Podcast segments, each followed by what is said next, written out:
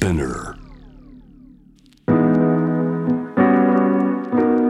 J-Wave ジャムダープラネットグローバーがお届けしております。ニュースエキスパートはこの方。シリアルアントレプレナー連続起業家ファリザー・ビドバさんです。よろしくお願いします。よろしくお願いします。ウズベキスタン大統領。世界銀行との戦略的パートナーシップの拡大を要請ということで、えーこれは3月9日のニュースでした、えーウズベキスタンのシャフカト・ミルジオエフ大統領がアンナベルデ欧州中央アジア担当副総裁率いる世界銀行の代表団を訪問したそこで会談が行われてこういった大変ポジティブな、えー展開になったんだよということですね。うん、そうですね。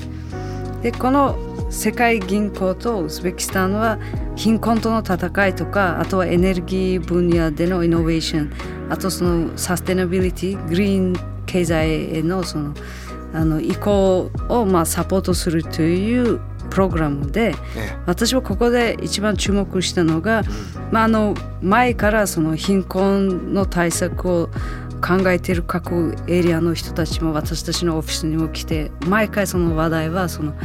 地方のその貧困をどう改善しましょうかというのが、はい。あの大きな話題になってるし、えあとはあのその具体的なそのプロジェクトの開発とかあとは田舎のそのインフラあとはその教育のところは大きな問題になっているのでこの世界銀行のプログラムでそれが具体化になってちゃんとあの実装されるというのは期待してましてえしかもこの中であの女性の雇用も増やすということは大きなテーマに入っているので、うんその女性の教育とそのちゃんとその雇用にもつながればいいなという意味であのピックアップしました。これ具体的に例えば世界銀行との戦略的パートナーシップの中で展開があるとすると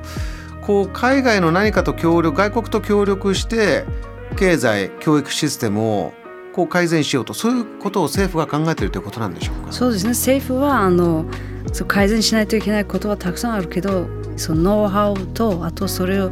実行できるそのチームもあの人材もまだ少ないしそういう意味では世界銀行と協力することでその全世界からのそのノウハウとかあと人材育成のコンテンツだったりとかあとやっぱり世界銀行はいろんな企業とネットワークもあるので。そういう例えばあの世界銀行が多分、まあ、お金を融資するということになるけどそのお金だけじゃなくて具体的なそのプロセスだったりオペレーションのところまで持ってきてちゃんとあの社会でその実装するというところまでできるオーガニゼーションなのでやっぱりウズベキスタンには大きなサポートになると思います。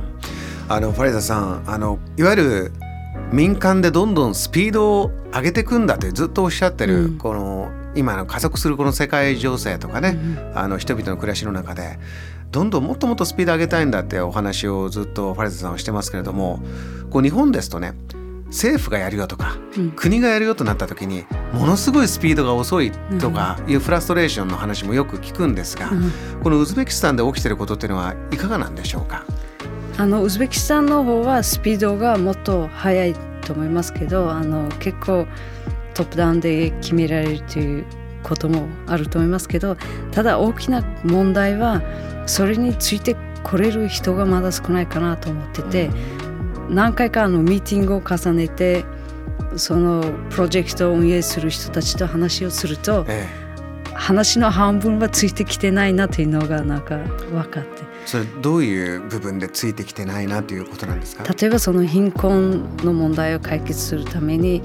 例えばこういうやり方があってこういう技術があってこういうスタートアップと組んでこういうことをできますと言ったらその技術とかスタートアップとかそういう新しいこういう連携の仕方っていうまだそのノウハウとか発想もないから、こうしましょうねっていうのを言ってもじゃあどうすればいいかっていうのは分かってないからそこでなんか話がストップしてしまってるケースが多いかなと思いますね。あのウズベキスタンは大変今注目が集まってお金も集まってきてという話があって、こう西側とロシア側どちらとも良好にコミュニケーションを取れて、そういう意味ではいろんな人がね、うん。本当に入ってきてこれはやっていけるんだろうという期待は大きいんだよとファリザさんおっしゃってましたけれど、今後ですけれどもねもちろん日本もそうかもしれませんがおっしゃった貧困の問題地方の問題女性の問題解決していくためにはファリザさんとしては例えば日本からどういう人とかどういうアイディアとかどういうアクションがあるといいなと思ってこう今動いたりしてるんですか？やっぱりあの一番いいのは例えば海外に留学した人たちが一時期書いて自分の経験とかノウハウを教えるというのが一番早いと思いますけど私みたいに日本に来て留学してる人も多いしあとアメリカヨーロッパに行ってる留学生も多いから、まあ、一つはそういうやり方。でもう一つは例えば日本の会社とかあとはそのスタートアップとかにインターンシップとして受け入れてその言語のところとかは彼女彼らにやってもらってその代わりにビジネスプロセスとかそのオペレーションとかそのノウハウマインドセットを教えるというきっかけになればもっとそのウズベキスタンからそういうインターンを受けられる企業が増えるといいなと思います、ね。そうするとこうじっくりこう伴走しながら、えーうん何年かね長いビジョンでというところができると一番いいんでしょうね。そうですね。Jam, the planet.